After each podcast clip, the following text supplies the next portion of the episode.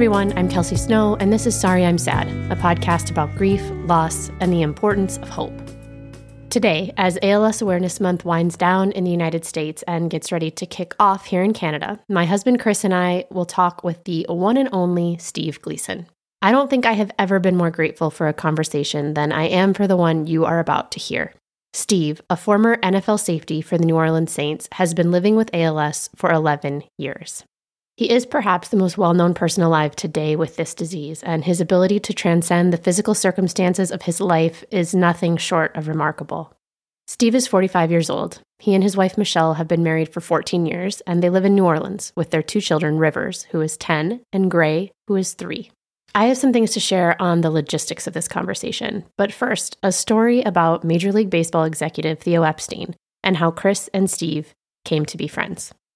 Chris knows Theo from his days as a baseball reporter. Chris covered the Red Sox for the Boston Globe during the time Theo was the team's general manager. But until January 2020, the two hadn't talked for years. The last time they had spoken was in 2007 when they ran into each other at a hotel in Denver when Chris was working for the Minnesota Wild and the team happened to be staying in the same hotel as the Red Sox during the 2007 World Series.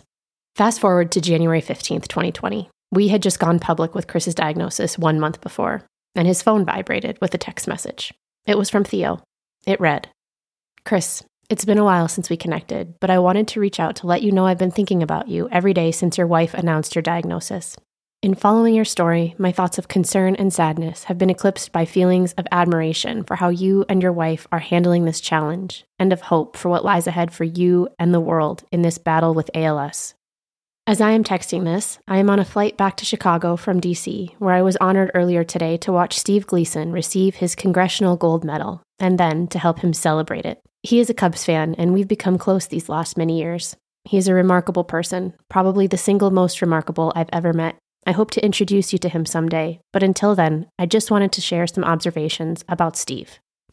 Steve turns every day into an opportunity to explore, to learn, to teach, to be courageous, to be vulnerable. You know that optimistic, open, grateful perspective that helps us connect with others and allows us to give and get the most out of life? Yeah, I know, I know. That outlook is not exactly my calling card. I try, I swear. Well, Steve somehow lives in that headspace every single day. I know he has uncommon resources and a great team around him, but I'm telling you, he just lives the fullest life growing as a person daily and lifting up everyone in his orbit. I am not sharing this because it's supposed to be a challenge or a lesson or some impossible standard none of us could ever live up to, regardless of our situation. Rather, I'm sharing it because I don't think any of that is a response to ALS. It's just who he is. It's who he was before the diagnosis, and it's who he is now, 10 years later. He remains utterly unchanged. Steve's greatest motivation is his son Rivers, a pretty darn good young ball player, and now his infant daughter Gray, I can tell from reading your wife's blog that you have the same motivation in your wonderful family. And, like Steve, from what I remember about you and all I've read, you have the benefit of being a pretty darn great person yourself, with a life full of meaning, rewarding passions, and people who love you. You don't need Steve, and certainly not me, to tell you that that too does not change with a diagnosis. It's really incredible to hear about the results you've experienced from this new drug. Keep up the fight and keep blazing new trails, Chris. I'm very proud of you if I can ever do anything for you, or if you just want to catch up, please don't hesitate to reach out. And regardless, just know that you have a crusty old baseball executive as part of your team rooting you on from afar. I am excited about all that lies ahead for you and look forward to seeing you raise your congressional gold medal someday, or at least a Stanley Cup. With admiration and support, Theo.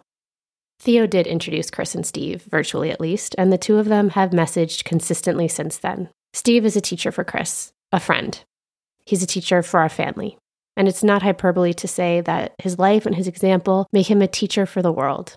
Recently, Chris has been feeling quite down about the things he's lost his inability to smile or look happy or excited or even angry or frustrated, and he's been scared of the losses to come. He was being pulled under. As I so often do, I told him to message Steve. He did, and Chris told me it would be okay for me to share what Steve wrote to him. It's harder when people are losing their abilities, Steve wrote. Question for poignancy How will your kids and wife feel when you're dead, whether that happens today or in 37 years? I ask myself this a lot when I am aware of struggle in my mind. Your experience with your face is an opportunity for liberation that I can't comprehensibly understand. All I have is my smile. Our presence is enough, Chris. Your presence is enough. I love you. It's Thankful Thursday, baby. Your homework is to send me eight things you're grateful for from today only. To be alive doesn't count. Real experiences from today. I love you. Chris sent me the screenshot of this message. I asked him what he thought. He wrote back that he's right. Chris has never joined me for a conversation with someone else on the podcast before, but I wanted him here for this one. I think it's so important to hear the voices of two people, two husbands and dads, talking openly and vulnerably about living with this disease. Chris and I obviously have different perspectives and are living two very different parts of this one story of ours. He is the husband and the father with ALS, and I am the wife of a man with this disease and mother whose children are grappling with it as well. And so you'll hear both of us ask Steve our own questions from our own perspectives. Some notes on how this episode came together as they relate to how Steve communicates. You've heard me talk on this podcast before about tracheostomies. A tracheostomy is a procedure needed if an ALS patient can no longer breathe with other assistive devices and wishes to stay alive. It means a ventilator 24 7, and it renders a patient voiceless if they had any voice left at the point of surgery, though many do not. Steve had a tracheostomy three years after his ALS diagnosis, so that's eight years ago now. Since then, he's required 24 7 care. ALS is a strange and insidious disease that attacks in different, inexplicable ways. Unlike Chris, who has suffered total atrophy of his facial muscles and his lips, but remains strong elsewhere in his body three years since his diagnosis, Steve cannot move any part of his body except for his eyes and facial muscles. He can smile, raise his eyebrows, blink, and even wink. He can answer yes or no questions quickly this way, raising his eyebrows repeatedly is yes, blinking repeatedly is no, and a wink means right on. All other communication is done using technology called eye gaze. Many years ago, before Steve lost his voice, he did something called voice banking. Chris has done this as well. In voice banking, you record yourself saying many, many different statements, sentences, and words. Those recordings are then turned into a digital voice, your own version of Siri or Alexa, if you will. Steve uses a tablet set up in his eyeline to look at the letters, words, or phrases he wants to say, and then the tablet uses his digital voice to generate his speech. This is a taxing, time consuming way to communicate that can be riddled with technical glitches, but it is the most efficient option by far. Steve can type 12 to 15 words per minute with his eyes. In the weeks before we recorded this, Chris and I wrote up our questions, three from me and three from Chris, and sent them to Steve so he could prepare his answers. This conversation is about 45 minutes long, with Chris and I talking for many of those minutes, of course. It took Steve 15 to 20 hours to answer our six questions, plus another two to three hours of editing the audio over the course of many days in order to rest his eyes because of how fatigued they get from long spans of typing. Let me just say that one more time again. Steve spent 15 to 20 hours typing the answers to these questions. Let that sink in. What this means is that this episode is unlike any others in that it played out like a script. Chris and I read the questions in the order we had sent them to Steve, and Steve had his answers queued up in that same order.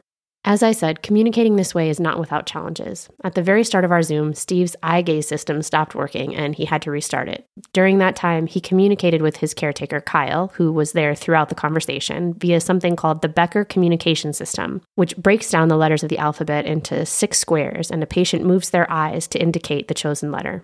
Communication via eye gaze is a slow process, and as such, there were many long pauses in our conversation. The beauty of editing means I could take these out for the listener, but I wanted to explain what this was actually like so people can understand this type of communication. This is a conversation with one man who cannot speak from his own mouth at all because of ALS, and another whose speech has been negatively impacted by the same disease.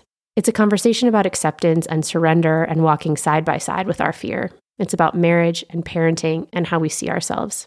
This conversation is a gift. Steve is a gift.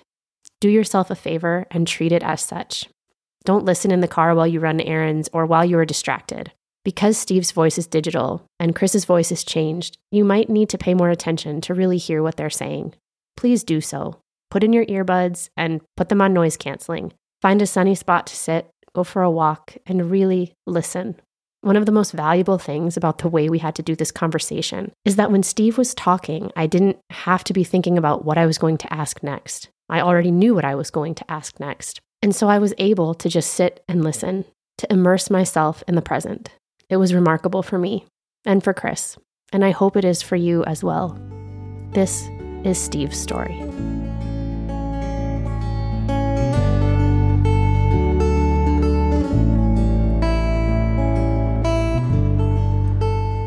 A quick reminder that Sorry I'm Sad is truly a labor of love for me. From finding guests and researching topics to preparing interviews and recording and editing all the audio myself, a great deal of time, energy, and thought go into each ad free episode. If you value this podcast and want to support it, please go to www.patreon.com slash Kelsie Snow, that's K-E-L-S-I-E-S-N-O-W, to become a member for as little as $5 a month. Your contribution will help keep this work going, help keep it ad-free, help it grow, and give you access to the Sorry I'm Sad Patreon community.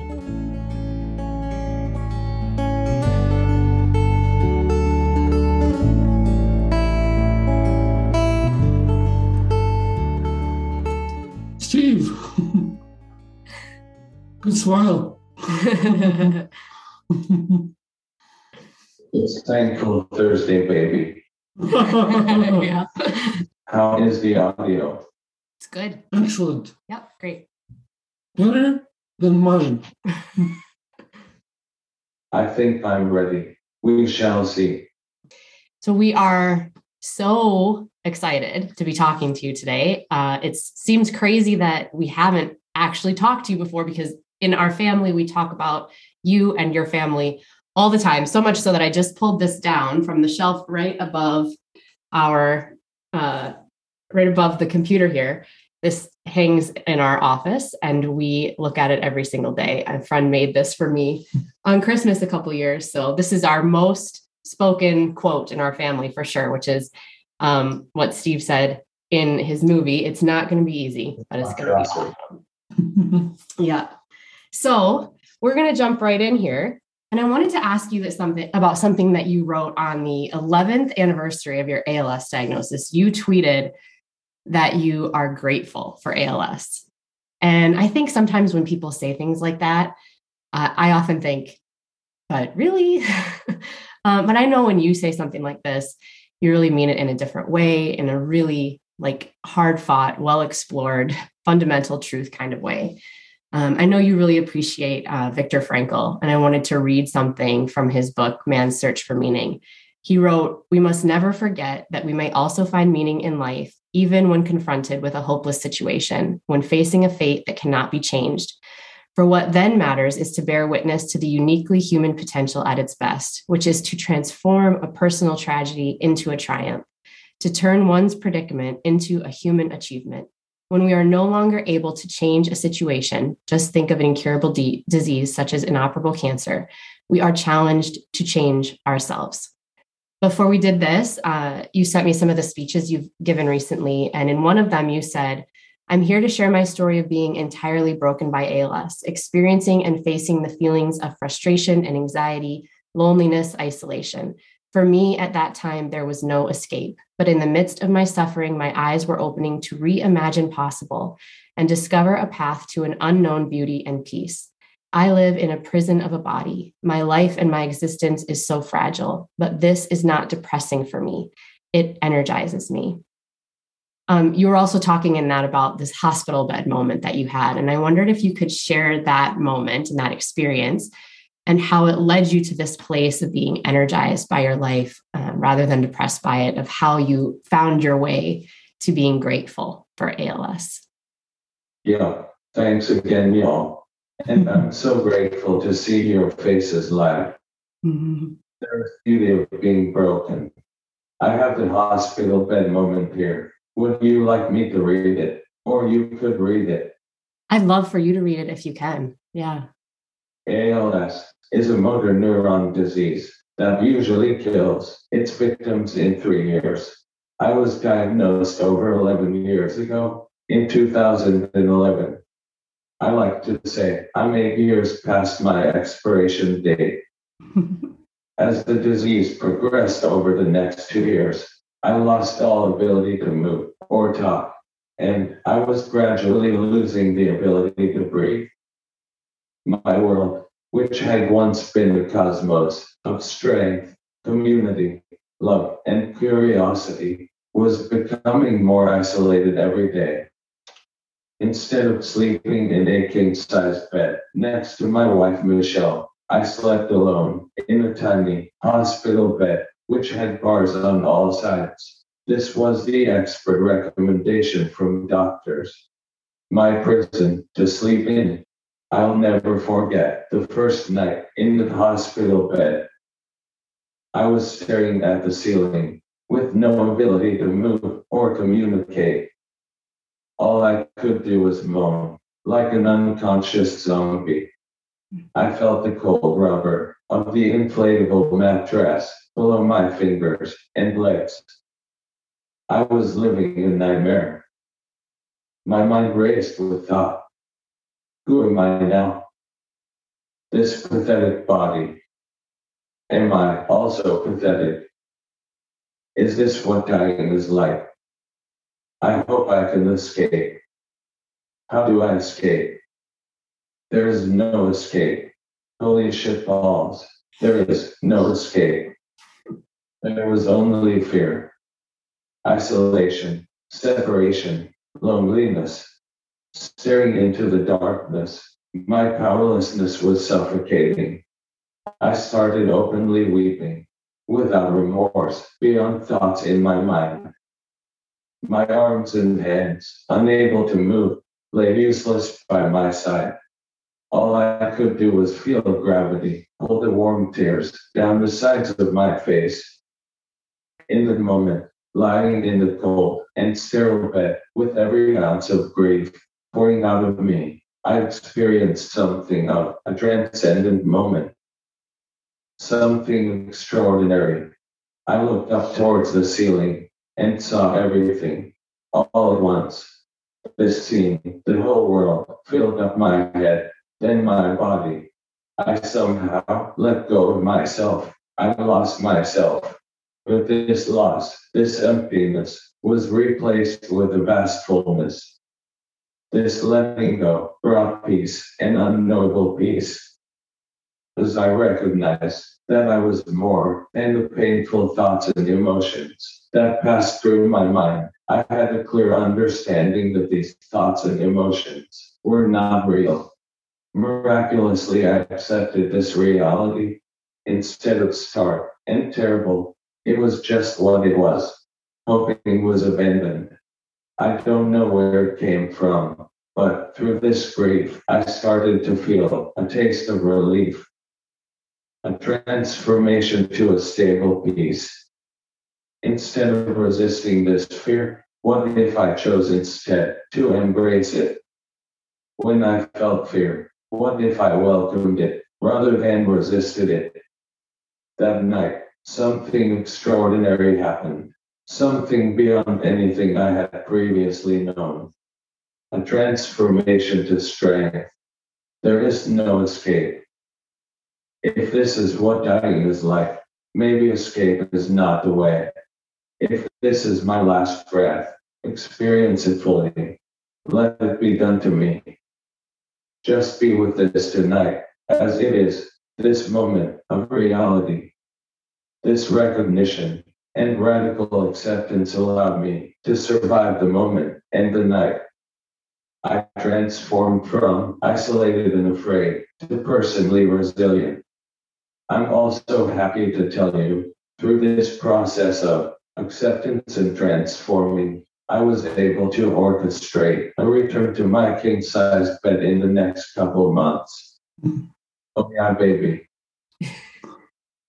That's fantastic. I, I think so much about the idea. And I think before Chris was diagnosed, I used to think that surrender was a word that meant weakness. And I have a totally different relationship with those words, acceptance and surrender now. Um, just because I can relate to that feeling of like, how do I get out of this? How do I escape this? Like you said, and there's no escape. And so if there's no escape, like, what's the choice, right? What do we do if there's no escape?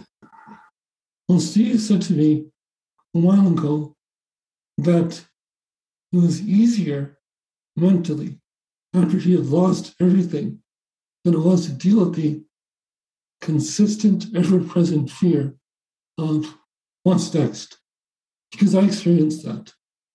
There's the fear of what if, there's the fear of, oh my goodness, this is going on. Mm-hmm. And there's this peace after the fact. For example, this arm here, and don't think about it at all mm-hmm. because it's gone. I've gone to the fear and the loss and the mourning. Now I deal with fear on this side. Mm-hmm. And I said to Steve recently that usually I can overpower that fear. Mm-hmm. And he said that that is not the right way to think about it, mm. to recognize it, to accept it, to walk next to it. I do think that Steve was built for this in the way that he lived. And the fact that as a younger, physically healthy man, mm. he traveled the world. He read, he wrote poetry. He was as unconventional and as free a spirit as could be. And I truly think, Steve, that unknowingly you prepared yourself to do that, to think that way, knowing that so few of us. Ever could and ever have. Mm-hmm. You nailed it, my man. I'm here to be a great model. This is fun, guys. Thanks again, Kelsie and Chris.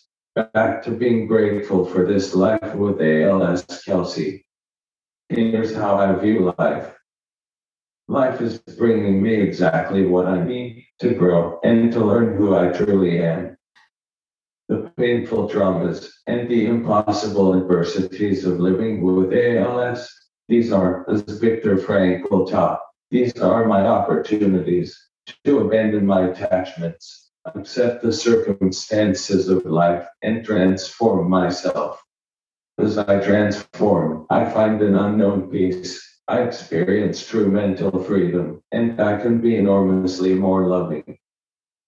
Having this view of life, I can be with absolutely any circumstance life brings me. ALS has given me the opportunity to, quote unquote, walk on water, to live impossible. So, even if it sounds crazy, yeah, when I hold this view, I'm enormously grateful for this circumstance. It's also absolutely critical to point out that none of this would be possible without the totally amazing and divine care crew I have. People like Kyle and a handful of others willing to help me walk on water. They are here 24 7. I'm so grateful for them more importantly than me living impossible, I can share my life and my example with my family, you and Chris, this ALS community through the work that our foundation, Team Gleason does, and I can share this life with the world. The truth is, we all experience impossible moments, and we can all find peace and freedom and live impossible.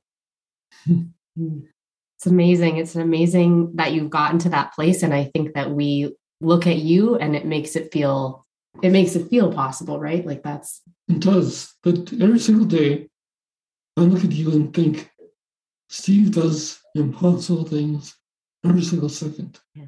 In the last two months, I'd say, at least, maybe since the new year, Steve's like my, my life coach. so you got the sense that I was feeling down. And I get I wake up this morning texts and pictures, and I think Steve has a very finite amount of energy in his eyes, in his body, in his mind, and yet he's giving that energy to me mm-hmm. and to the world. And for that, Steve, my gratitude and my capacity to deal with the day to day is immense. Yeah. Yeah, it's um when Chris is having a hard time, I just usually tell him to message you. okay, so in another recent speech that you gave, you said, I'm flourishing and my family, we are flourishing together. Flourishing is not a feeling, it's a fact. I loved that. Um, and a while ago, you also tweeted a screenshot of a message exchange uh, with your wife, Michelle as the wife of a person with ALS, I think lots about how this illness has impacted um, our marriage and how it will continue to. And um, I listened to a podcast that Michelle did with a friend a while back. and the friend had asked her what does she miss most and she said the thing that she misses most is just that easy back and forth flow of conversation right like as we've already seen um, it takes it takes time and technology and all sorts of things in order for you to to, to communicate um, and i just wondered um, how your marriage has evolved through your illness and how you and michelle stay connected now well there's Kels. i'm so grateful to you for being vulnerable and courageous enough to ask this. Hmm. It's not an easy question to answer, only because I'm not sure if I'll be able to capture the darkness and light Michelle and I have experienced in the past decade here in one answer. Mm-hmm. Our 40th anniversary was this week. Mm. It's pretty fucking crazy and somewhat miraculous that we are still rolling, and it is possible that we are stronger than ever. We understand each other's pain, and we are very compassionate to each other when we miss the mark. Also, this is a difficult question to answer because if you have not been intimately exposed to the deep pain of life and marriage that couples experience in ALS, it is impossible to understand this existence. Mm-hmm. I think you have read our Live Impossible book proposal. It is pretty radical what has happened since we submitted that to potential publishers. In the proposal, we have an excerpt I wrote about meeting Michelle in 2004 at Jazz Fest. Three years after the infamous Jazz Fest triathlon, I proposed to Michelle on the Magnolia Bridge. A year after that, we were married there on the bridge. It will forever be one of my most sacred spots. It's for another story. But over the next four years, we would endure Hurricane Katrina. We explored some of the most remote places of the world together. We traveled to places like Chile, Easter Island, Greece, Indonesia, Nepal, New Zealand, and Australia, where we drove across the continent together. Much of those times, we were our only companions. We were the only song each other wanted to hear. It was a love of being with each other nearly all the time, every day, this wasn't an immature puppy love. It was two humans enjoying each other's company. We were wholeness, and we each added to the other's wholeness. Mm. As with all things in life, the harmony of our love faded into discord. The wholeness was shattered by the first three years of the hurricane of ALS. The melody of love turned into the discordant noises of shame guilt, resentment, and fear. From the outside, I was no longer the boy Michelle fell in love with, but from my perspective, I was still that boy. It was agonizingly difficult for my mind to accept this new reality. During those difficult years, there were times that we talked about divorce or living separately. I'd say that the two aspects that saved our relationship were my learning to radically accept that our love was drastically different than before ALS? I had to die to everything that my ego identity resisted. There were nights of an unknown loneliness and warm tears flooding my eyes. There was no escape. I did finally recognized that my suffering was only because of my inability to accept this reality I finally chose to welcome this. The second aspect of relationship salvation is that we have learned to communicate with compassion for each other. Not always, obviously. We're not fully liberated. Michelle and I understand each of the other's pain. That understanding really understanding another's perspective, in my view, is absolutely critical to communicating compassionately with others. I also see this understanding as the reason we can easily forgive each other. Michelle and I have had to completely rethink what wholeness in a relationship is, what love, selfless, without clinging or resistance, what real love is. We have evolved our relationship to the point where nearly everything has changed. The single thread remaining is the willingness to explore the physical world and the inner mental world within all of us. Mm.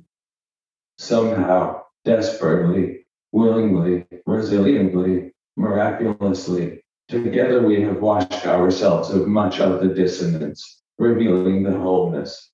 We have been broken and shattered to the point where our only option was to let go accept the reality of life's circumstances, to find the compassionate vibration, energy, and light I know is within all of us. Mm. The music has evolved to a unique new frequency and entirely new wholeness. It continues. Well, yeah, that's beautiful. I mean, I think, you know, I, I often look at what we've gone through and and and Chris already mentioned this, like looking at you and looking at Michelle and saying, well, if they can do it, we can do it. And it's such an example because we haven't been to those depths that you guys had to go through in this disease. And already it can feel scary at times um, to feel like maybe you're you're going one way and i'm going the other in how we're dealing with things. Um, and it can feel scary to be going in separate directions right? Yeah for instance in the fall, I was hospitalized with aspiration pneumonia. And when I got out, I was in Toronto, on there, and I took her to dinner. And I couldn't eat, I couldn't talk over the din of the restaurant. And I was frustrated and exhibited that. And she felt upset that I was upset. And we felt that this was our first real attempt and dinner out since COVID. And COVID had taken away this realization does missing something in my eating, in my speech. And moments like that, you think about the loss being side. And in reality, it's not. Because I listen to you and the depth and purity of that love and that relationship is astounding. Mm-hmm. No one's done the work you two have done. Mm-hmm. And no one's gotten through it with the perspective and deep, deep love that the two of you have. And again, that's the kind of example that gives us perspective and just honestly deep gratitude because there are not examples like you in the world for us. You're it. You're the one. Mm-hmm. And to see that that's possible not just do, but to transcend. Mm-hmm. Um, that makes me happy. That makes me feel like I can do this. Yeah, to not just survive, but to thrive, right? Yeah. We know the emotion well. Yeah. Okay, so you are obviously, as we just said, to us, so loved, and you're so loved in the ALS community um, Team Gleason has made an enormous impact on the everyday lives of people with ALS um, and their families. Team Gleason had made a huge impact in our lives in February when you guys sent us to the Super Bowl, and it was one incredible. of the most incredible experiences we've had as a family. It was amazing. Everyone was just so happy, and it was just really joyous, really awesome, awesome time. So we're so grateful to that for that. When you started Team Gleason, and you can correct me if I'm wrong here, but the, the goal was to help people with this disease stay as independent as they could for as long as they possibly could. Um, and also to have all these amazing adventures so long as they could, because obviously you you love adventure. Um, that focus was, you know, perhaps in part because at that point, channeling efforts into funding research or science toward viable treatments for mm-hmm. ALS maybe just didn't seem promising or at least impactful in the immediate sense that was more than a decade ago that you started Team Gleason. And I wonder how you've seen the ALS landscape change since then. In the months after I was diagnosed, I was searching and scratching desperately to find some type of solution. If there was absolutely any hint of a possibility that I could figure out how to live a meaningful life despite my ALS diagnosis, I wanted to do everything I could do to discover a way to make that happen. The answer came in the form of technology. Since Lou Gehrig's death, there has been no effective medical therapy available for ALS patients. On the other hand, during the same time period, technological advancements for ALS patients have been, like the technology industry, exponential. In the sense, while there is no medical cure for ALS, technology can act as a cure. Stated another way, most of what ALS takes away, technology can give back. Mm-hmm. While the ALS landscape has changed dramatically over the last decade, our requests for equipment, technology, and adventures have increased by 60% in the last year alone. Hmm. And our sister organization, Answer ALS, is building the largest ALS data resource in history. More trials are being proposed, and patients are mobilized like never before. But people still need the tools to live productive and purposeful lives until a viable treatment is available. I say all of this, Kelsie, to tell you that while there are no real effective treatments for this disease, I'm not an either or type of person. I'm an and type of person.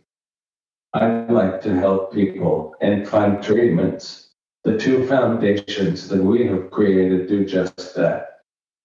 Team Gleason helps other people and families live productive and flourishing lives. And Answer ALS helps researchers find treatments and the cure.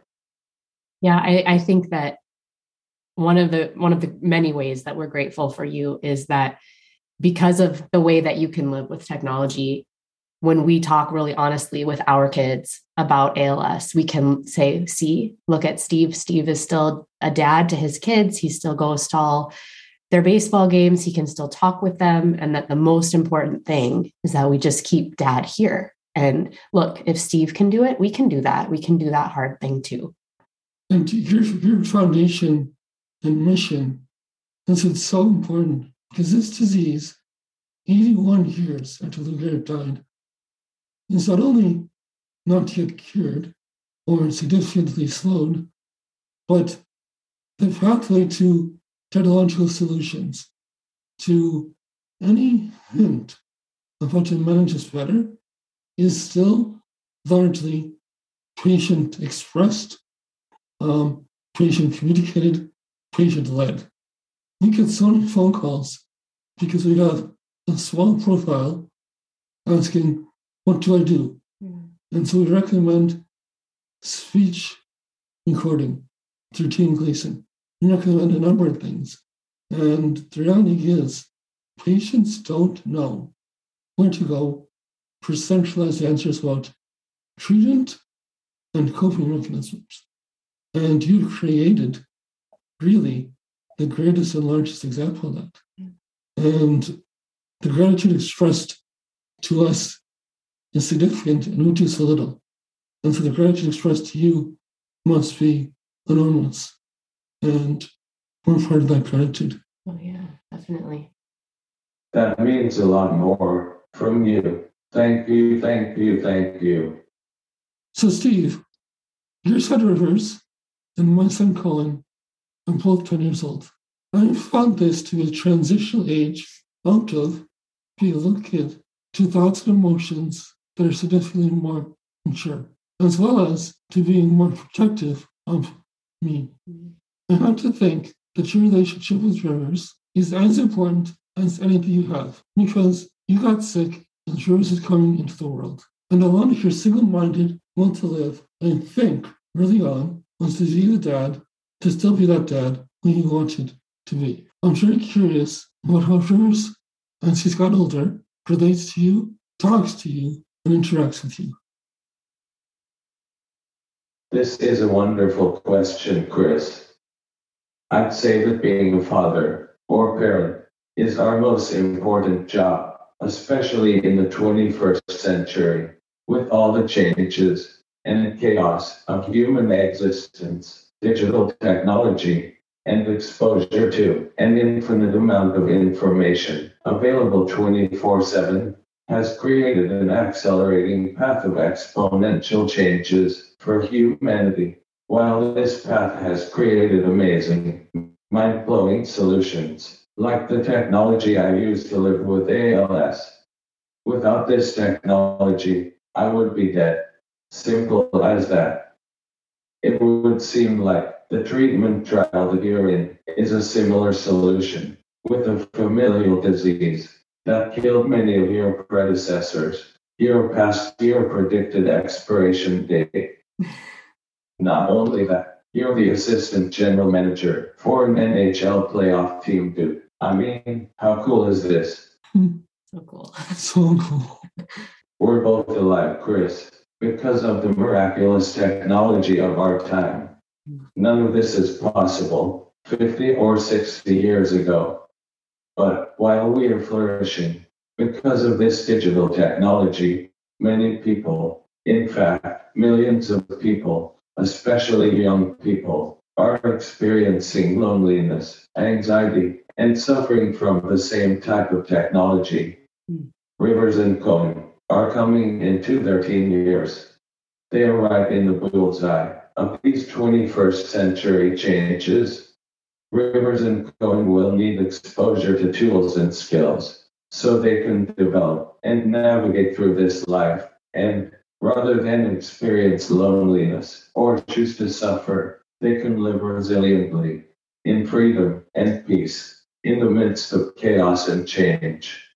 I see this as my job as a father to Rivers and Gray, as a dad who can't move or talk over the past few years. I've evolved my approach to fatherhood.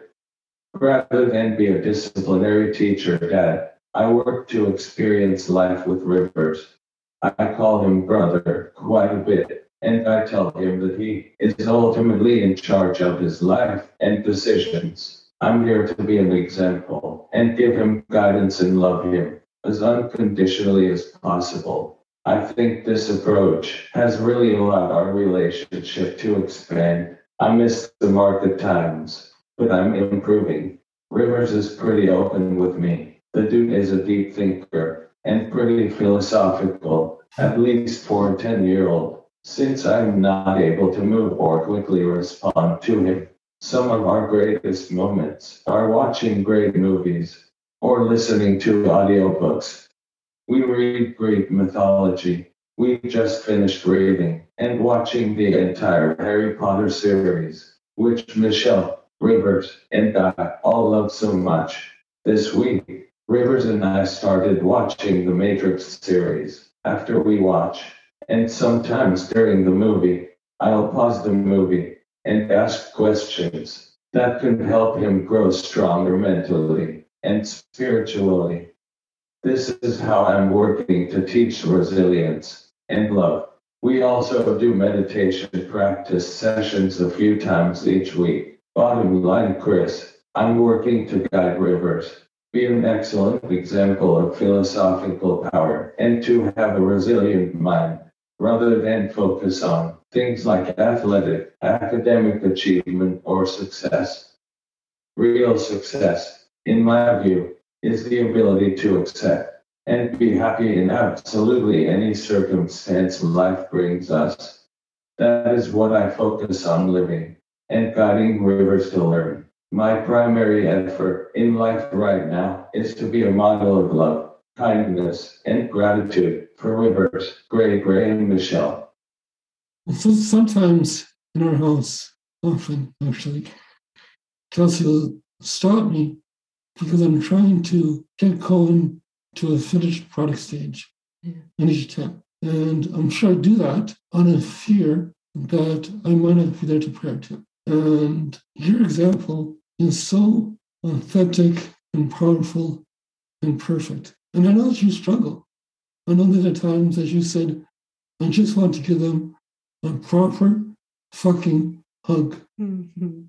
And you can't. But the time that you had to think and to approach things with that thought, that love, that perspective is so much more powerful than the rest of us just flailing and doing. Yeah. that I don't doubt that River's experience is better because of your disease.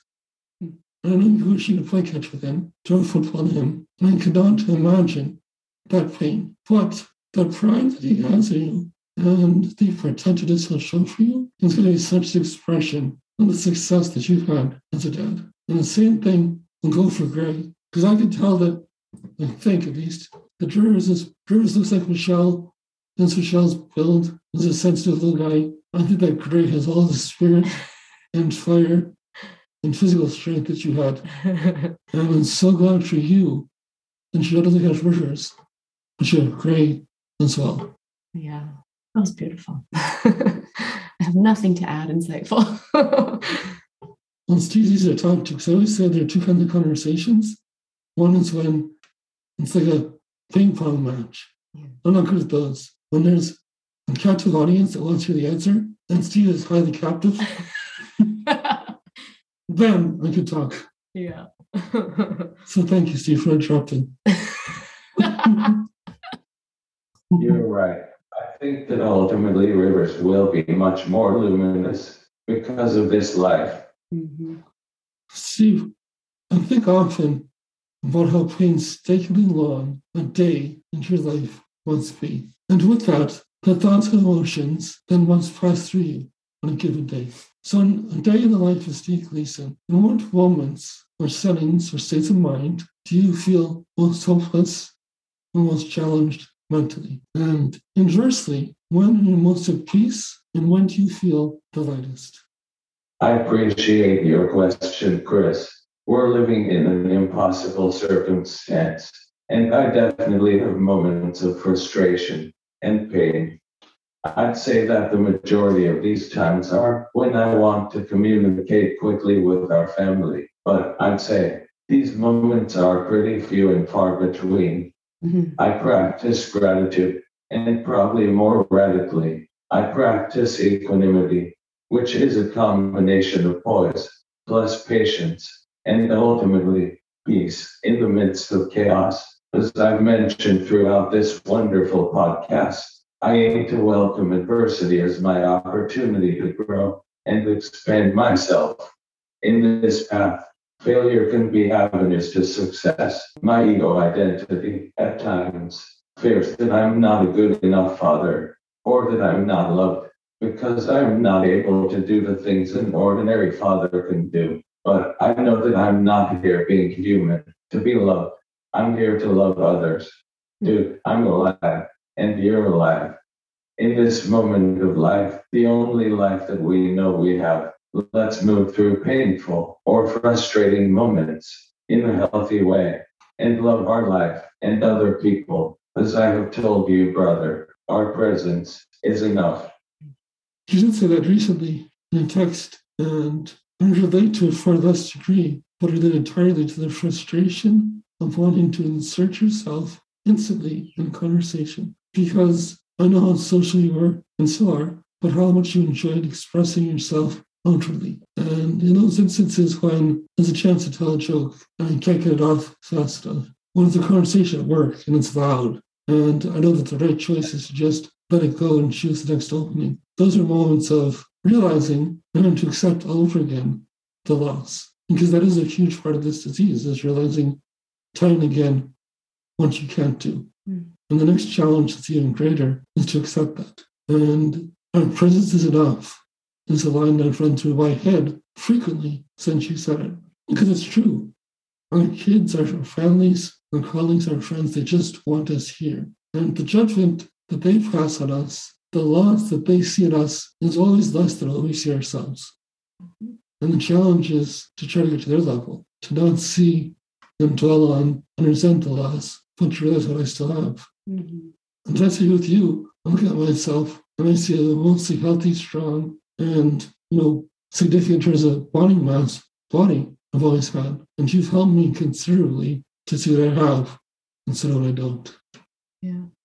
Yeah, Chris has like had a hard time since everyone stopped wearing masks everywhere because with during COVID, he always had a mask on his face and it was when he was losing his facial muscles. And so he's really, I would say you've had a hard time mentally with people looking at your face all the time and how that's made you feel. And I always tell him, like, everyone, you know, back to your point of being past your expiration date, I always say, you look pretty good for a dead guy. like, everybody expects you to be dead and you're still working. They expect you to be sick. They can't believe you're still driving your car, you know, all of those things. So, to to the point we've always said like the goal is just to keep you here like that's all we want that's all you know rivers and gray and michelle want for you that's all cohen willa and i want for chris is we just want you here and it's easy to hide and it's easy currency time again to lean in yeah. And to own it to own who I am mm-hmm. and it's true that during covid and i joke about this handshakes went away and masks came in yeah. it was perfect all my insecurities and issues were concealed. Mm-hmm. And so the last few months I had to face those challenges. And I found that when I think and sit and hide, it's far worse mm-hmm. than I let myself just lean in. Mm-hmm. Yeah. Steve, you are an elite athlete, exceptionally fit, as fit as anyone any of us would ever know. You made your living and first made your name with your body. Mm. You hiked some of the world's greatest peaks. And then you watch yourself physically wither to skin and bones. And you, I think, say, your meat sack of a body. I'm wondering, because I struggle with this, and my losses are for this. Mm-hmm. How did you and how do you accept your physical self and the loss of identity, especially when your physical self was, I think, considered part of that identity when you were younger? Thanks, Chris. I see you as my brother in this journey and our wonderfully crazy experience of life. I love you fiercely, mate. You asked me how I accept this loss of self with ALS. The reality is, I had no fucking choice. I find that the language of this question is totally awesome. As you know, I like to explore language. Losing oneself is actually the aim, the bullseye of all authentic meditation practice and spiritual philosophies. Since we have no fucking choice, ALS can actually help us let go of the illusion of self, the ego identity. So I'm happy you asked. If you're here being human, I'd say that acceptance of life's circumstances, abandoning the wants and cravings of the ego self, is essential to happiness. If you're not able to accept the reality of life in this moment and every moment, it's going to be a long, exhausting journey. This is how we grow resilient and free. My success in football taught me that our power doesn't lie in our physical strength it is the mind that holds the power. The reality in those moments was I was too small to be an NFL linebacker, and I had never played safety on any level. This is where I really learned the power of acceptance. Over the first three years after my diagnosis, I lost nearly all my physical abilities. As a result of these physical changes, I've had to be accepting in nearly every single aspect of my life. One of the first changes I encountered as my physical body began to decline was learning to accept and become comfortable with no longer being able to go running. Hmm. Like so much in all our lives, this change, my loss of the ability to run, was the bleak reality of what was going to happen. And I knew that the loss of the ability to run was just the beginning. Walking, talking, showering, wiping my ass. The losses would continue to mount. I became despondent and desperate. Living with such enormous and radical losses seemed pointless. I had to transform myself to be enormously and radically accepting. You see, not only did I love running, I was really good at it. I was so good that I made an entire career based on my ability to run. That was part of how I found meaning in my life. While I don't believe there is some divine or great cosmic meaning to human life on a relative and personal level, it's important to have a reason to get up each day. When I finally did lose my ability to run, I had to make a choice. I could either choose to be a victim, be bitter, resentful, and stubborn, or I could become accepting of reality, vulnerable, and resilient, and repurpose my life. I've had to choose the latter over and over and over and over to get to this point. Thanks again, brother. Great question. Hmm. Man, thank you. I can't I can't really express what a gift it is to just be sitting here and talking to you. It's um it's amazing. And I know we've already said this so many times, and I've said this so many times in my podcast, just to, when I'm talking to other people, how grateful we are for your presence in our in our family. And I can't tell you how many times I have found these little pictures and notes that our seven year old have has drawn on a whiteboard or on a piece of paper, and how many times what she wrote with it is it's not going to be easy, but it's going to be awesome. And the way that we use that in our family as um, a belief and a perspective that we all really lean on, um, you know, it's really immeasurable how uh, how much it means to us uh, because we can see how you live it and how you really it wasn't just something you said. Like you said that so long ago right? Rivers was the little baby in the bassinet and you looked at him and you said that. And then you have lived it for the last decade and it's amazing. And we love you and we're so grateful for you. Well steve we are not in person. This is our first face to face and it struck me instantly. Is how healthy you look. Your face the color of your face your dancing caterpillars your eyebrows your eye movement, your smile, you're expressive. And I'm so grateful for you to have that because I know that you're sitting here. I feel connection. I feel a response, despite, I'm sure, frustrations, even in the course of this, and not be able to say something that 2nd mm-hmm. I can't thank you enough for being not just an example, but the example to myself, to tens of thousands like us, um, but especially to our kids, our families, because you've shown that you can live an impossible life. Mm-hmm.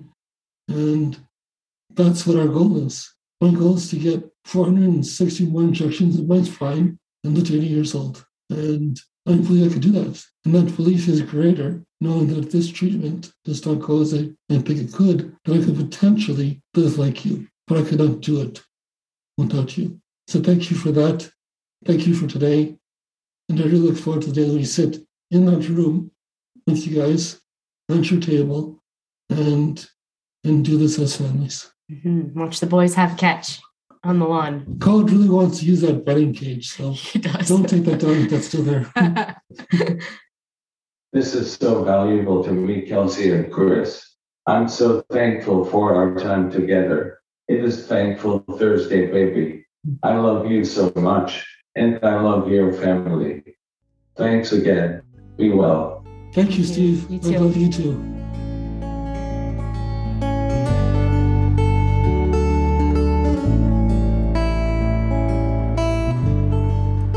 I wonder how many times I'll go back and listen to this conversation. So very many. I'll repeat what I said earlier. This conversation's a gift. It's also not the only gift Steve has shared and will share with the world. You heard him mention his book proposal. Steve's life affirming memoir about disability and recovery, fatherhood and freedom, self transformation, and the power of possibility is slated for release in 2024. If I could pre order it now, I would. If you read my blog, you might remember a post I wrote quite a while ago about watching the documentary Gleason, which covered the first few years from Steve's diagnosis up until he underwent surgery for his tracheostomy. I highly recommend you watch Gleason. It's hard to watch, but it's worth it. Here's the thing doing this podcast and living this life has taught me we can't turn away from the hard things. We should not turn away from the hard things. Grief and sadness sharpen and deepen our joy. We have to lean into all the emotions this life has to offer. I'm going to close out this episode by reading that post I wrote after I watched Gleason. September 13th, 2020, on sadness. The house is quiet and dark. The window is open, and the breeze is cool on my face. Summer is giving way to fall, and I pull the blanket up to my chin. These nights, when the air is crisp, have always been my favorite for sleeping. But this night, my mind is restless, and it won't quiet. Willa wakes up and wants to cuddle. I squeeze her tiny body, take off my sweatshirt, and hand it to her. She wraps her arm around it and buries her face inside. I stop in Cohen's room and brush the hair from his face and kiss his forehead, and then I go back to bed. I climb under the covers and I kiss Chris goodnight once more. He tells me he loves me, and quickly his breathing turns steady and rhythmic. I stare at the ceiling and listen to Chris snore softly and think about being sad. I am sad. I have been sad for a long time now, but in the last few months, my sadness has evolved. When Chris was first diagnosed, I was sad in a desperate, panicky way, the kind of sadness that takes your breath away and sends you spiraling into anxiety attacks, the kind you try to talk yourself out of, the kind you still believe might go away. Over time, that sadness quiets and settles into your bones until it's a part of you, just as much as the color of your eyes and the sound of your laugh. This, I have realized, is a sadness born of acceptance. When I was younger and had never experienced real trauma or loss, I remember listening to people describe how grief never goes away, how your sadness is always there. I remember feeling heartbroken over this notion of abiding sadness. But now I get it. My sadness is mine. It tells my story and holds my love and my fears and my hopes. In some strange way, I actually feel protective of it. It's a part of me. Now that sadness is my constant companion, it doesn't mean I don't throw my head back and laugh. It doesn't mean I don't play with my kids and love how the September breeze feels coming through the window at night. It just means that some days I cry in the shower. And some days everything I do and every experience I have just feels richer and fuller and more beautiful. Most days, it means both. I spent the summer feeling pretty shitty about my sadness. When Chris's smile changed, I felt like, okay, this is it. Now it's starting. The beginning of the end of my life as I knew it. Last year, I talked often to my friends about how when Chris kept going through all those precious, miraculous months with no progression, we were in a bubble, focused on the present and not worrying about what could be in the future. I worked hard to embrace that mindset, floating along in that bubble where I could let myself believe that ALS might never change our life any more than it already had. And then one day, Chris's smile was crooked, and my bubble burst, and I fell, hard and fast, from the high I'd been living on. The bubble was gone, I told myself, for good, never coming back. Now the hard stuff was going to start. I've been in that space for a few months now. It's not a good place to be. It's full of wallowing and self pity and anxiety and not showing up for today because you're too worried and sad about the future. Then, a couple nights ago, I finally watched Gleason, the award winning documentary about former NFL player Steve Gleason and his wife Michelle and their first years after his ALS diagnosis. I want to pause here and say that if you want to be inspired by the strength and resolve of the human spirit, watch this movie. It's on Amazon Prime Video and a host of other streaming services. Steve and Michelle are incredible people. Last year, Steve was awarded the Congressional Gold Medal for all he has done to help the ALS community, and you will be better for the perspective they will give you. It took me months to get myself to watch it.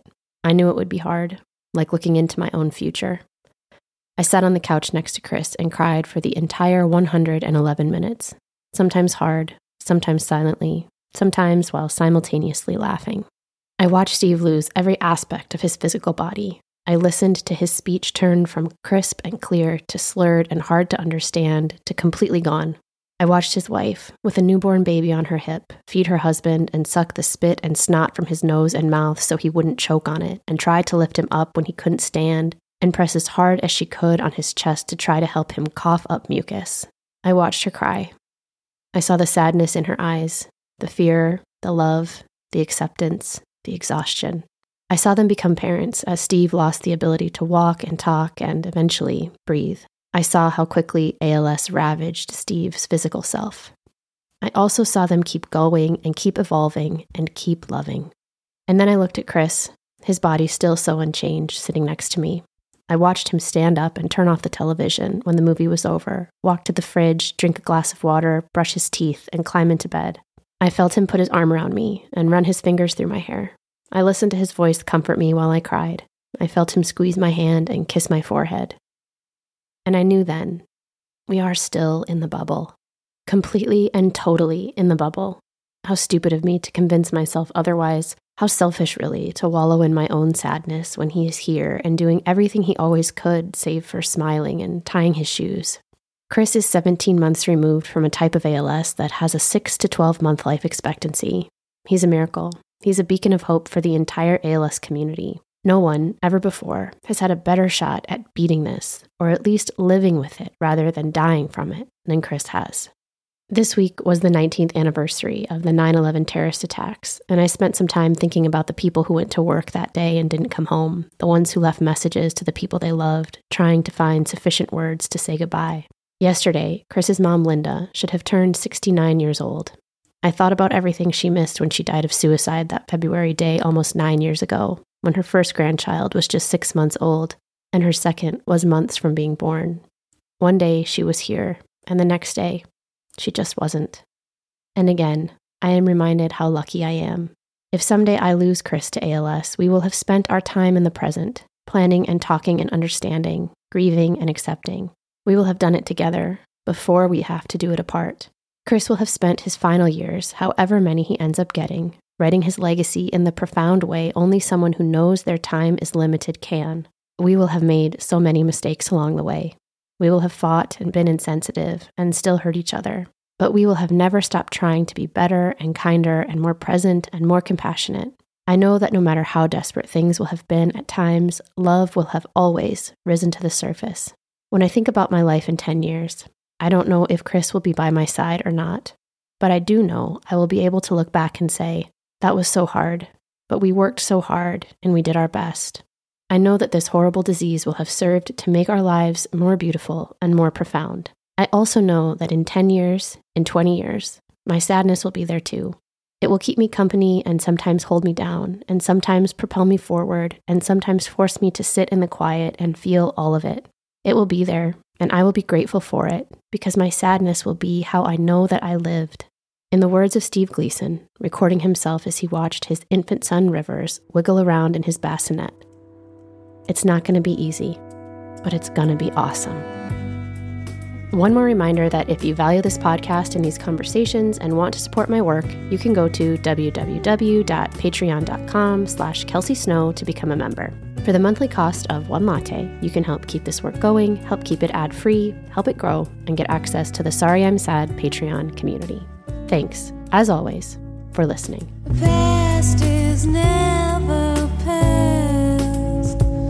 Just